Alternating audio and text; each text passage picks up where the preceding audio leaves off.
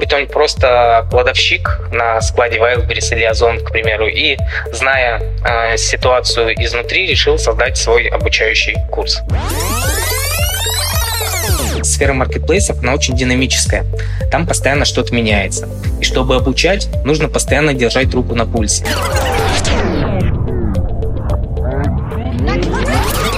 Согласитесь, что если вы хотите зарабатывать 500 тысяч рублей в месяц, то вряд ли вас чему-то научит человек, который делал максимум 100 тысяч.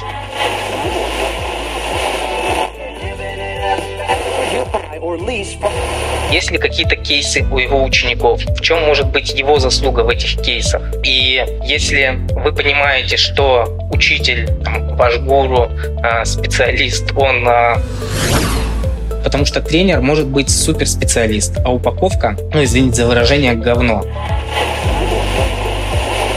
А вообще, конечно, учиться лучше, чем не учиться. Даже в самом плохом обучении, наверное, можно для себя что-то полезное вынести.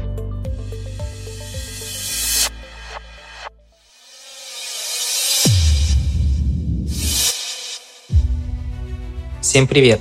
На связи Дэн Ветренников, и это подкаст «Логово продавцов» подкаст комьюнити продавцов маркетплейсов Seller Den, в котором мы вместе с экспертами, продавцами и представителями маркетплейсов обсуждаем всевозможные аспекты работы с маркетами, истории успеха и факапы.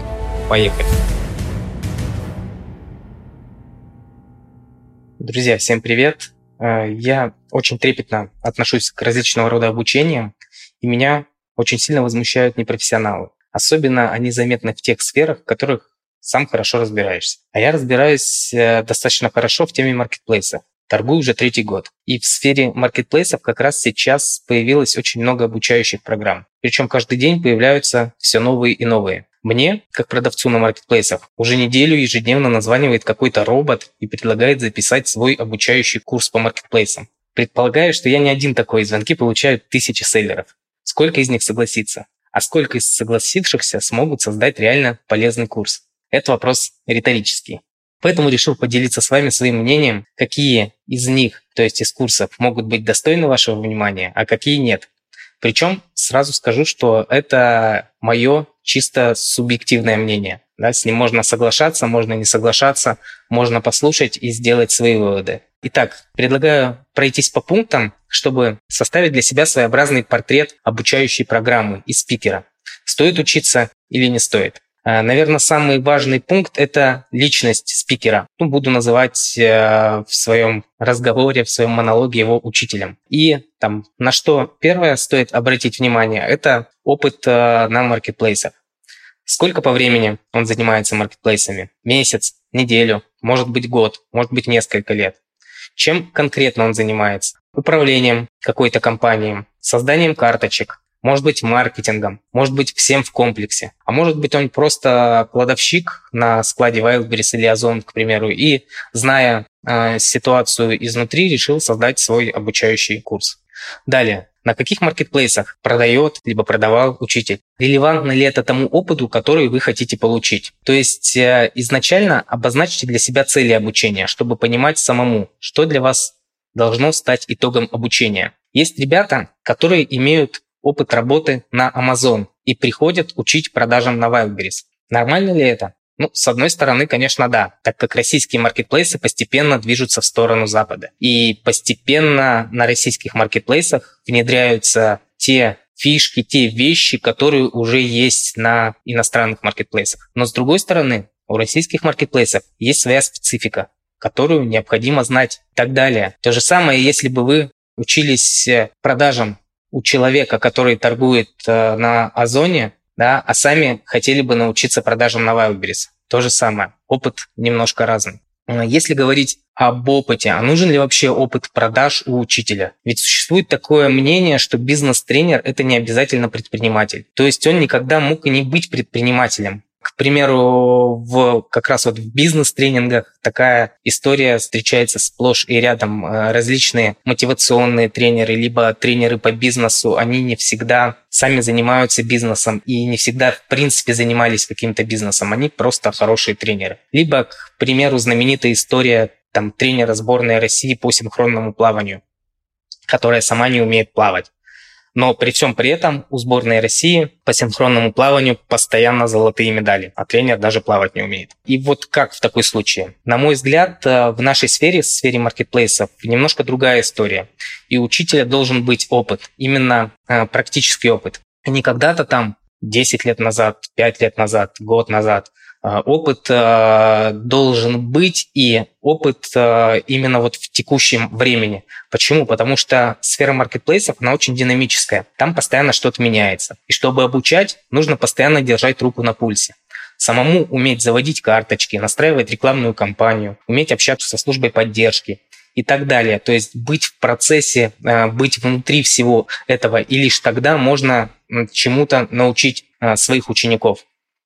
Далее, это оборот и чистая прибыль учителя а, в его бизнесе. Согласитесь, что если вы хотите зарабатывать 500 тысяч рублей в месяц, то вряд ли вас чему-то научит человек, который делал максимум 100 тысяч, и причем тут важен и оборот, и чистая прибыль. А может быть оборот а, большой, либо хороший, но прибыли никакой, то есть человек торговал в ноль. А, либо там небольшой оборот, но высокомаржинальные товары. То есть опыт может быть разный, и тут важно понять, э, чему вы хотите научиться. Какие ситуации бывают? Вот не так давно э, мы писали статью про девушку, которая проводит обучение. Вообще, да, говорю, что э, там несколько, несколько у нас таких статей есть, постов, в том числе в моем телеграм-канале. И вот у этой девушки есть услуга личный индивидуальный коучинг за 60 тысяч рублей. И при всем при этом мы посмотрели ее юридические лица, которые, там, с помощью которых она продает на маркетплейсах,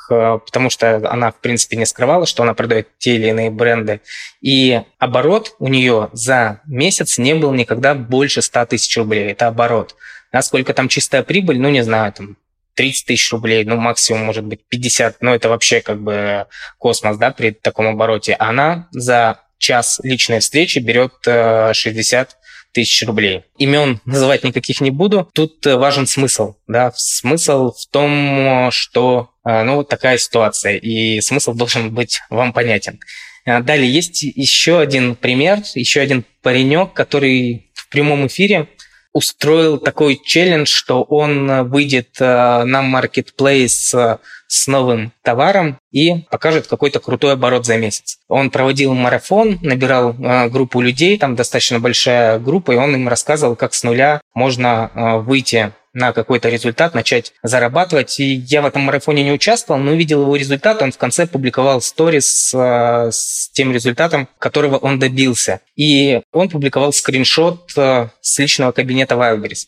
И смысл в том, что там был скриншот не продаж, а скриншот заказов. То есть была сумма заказов э, за месяц. И чтобы вы понимали, те, кто там торгует на маркетплейсах, они понимают, что что такое заказы, что такое продажи, это разные вещи. А, заказы – это заказы, но их могут не выкупить. В принципе, из, там, ну, может быть, из 100% заказов ни одного выкупа может не быть. Твердый результат – это продажи, когда человек там что-то продал. Вот тогда можно говорить уже о каком-то твердом результате. Заказы – это ну, какие-то могут быть. Конечно, там человек может быть честный, окей, отлично, но у меня лично возникли сомнения, что, к примеру, человек мог сам у себя заказать эти товары и не выкупить, либо каким-то иным способом подстроить, э, сделать так, что эти заказы, ну, для того, чтобы показать просто э, эту историю, что он вот вышел победителем из этого челленджа. Почему не было продаж, непонятно. Хотя, повторяюсь, тут история может быть совершенно разная, и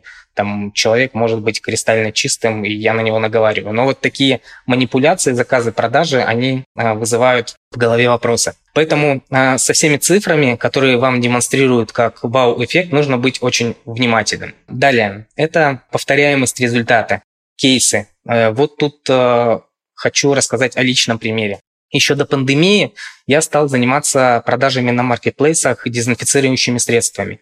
И в пандемию мы продажи резко взлетели. Есть ли в этом моя заслуга? Возможно, есть. Смогу ли я повторить такой рост продаж с другими категориями товаров?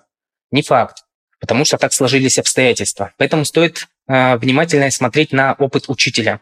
Какие категории товаров он выводил в топ, продавал в принципе. Одна это была категория или несколько категорий. Есть ли какие-то кейсы у его учеников? В чем может быть его заслуга в этих кейсах? И если вы понимаете, что учитель ваш гуру, э, специалист, он э, может повторить свой результат в разных категориях, с разными бюджетами, с разными товарами, с разными учениками, то супер. Если это одна категория, то, ну, наверное, не факт, что он вас чему-то а, сможет обучить. Далее, с какими товарами работал учитель? Это товары собственного производства или перепродажа российских товаров, а может быть это китайские товары.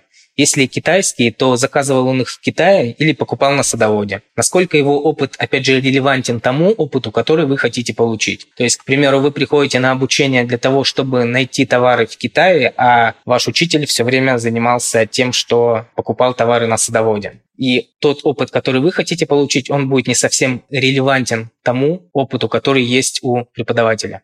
Далее перейдем от личности учителя к организаторским, немножко организационным моментам. Продюсерская компания. Зачастую обучение организовывает не сам тренер, а компания, либо какое-то какое физическое лицо продюсер.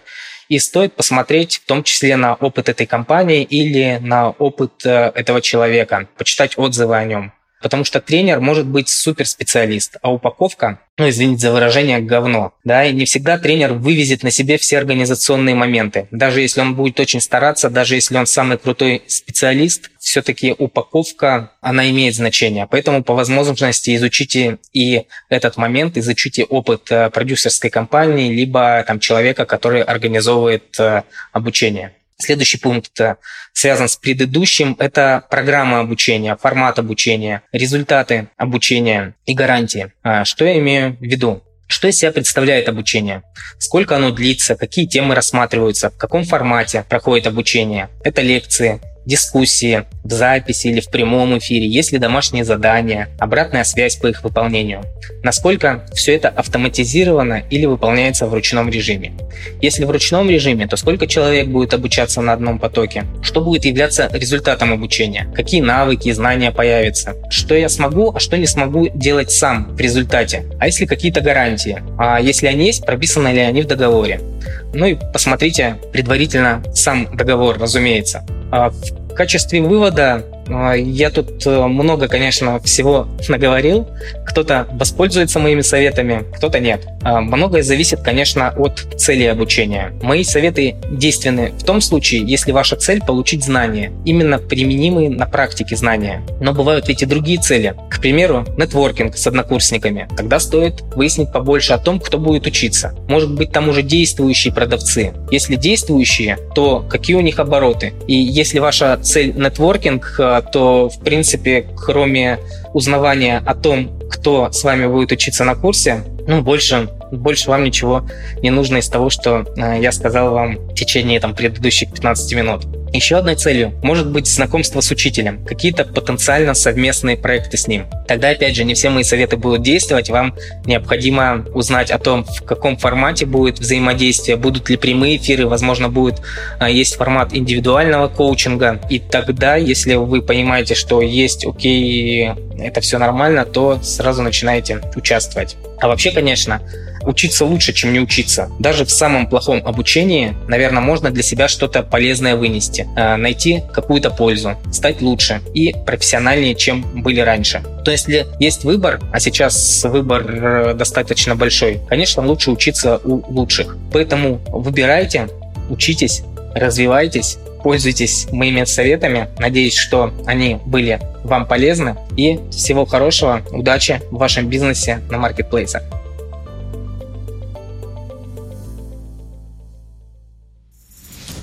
Чтобы не пропустить следующий выпуск, подписывайся на подкаст, ставь лайк и заходи на сайт логово продавцов sellerden.ru sellerden.ru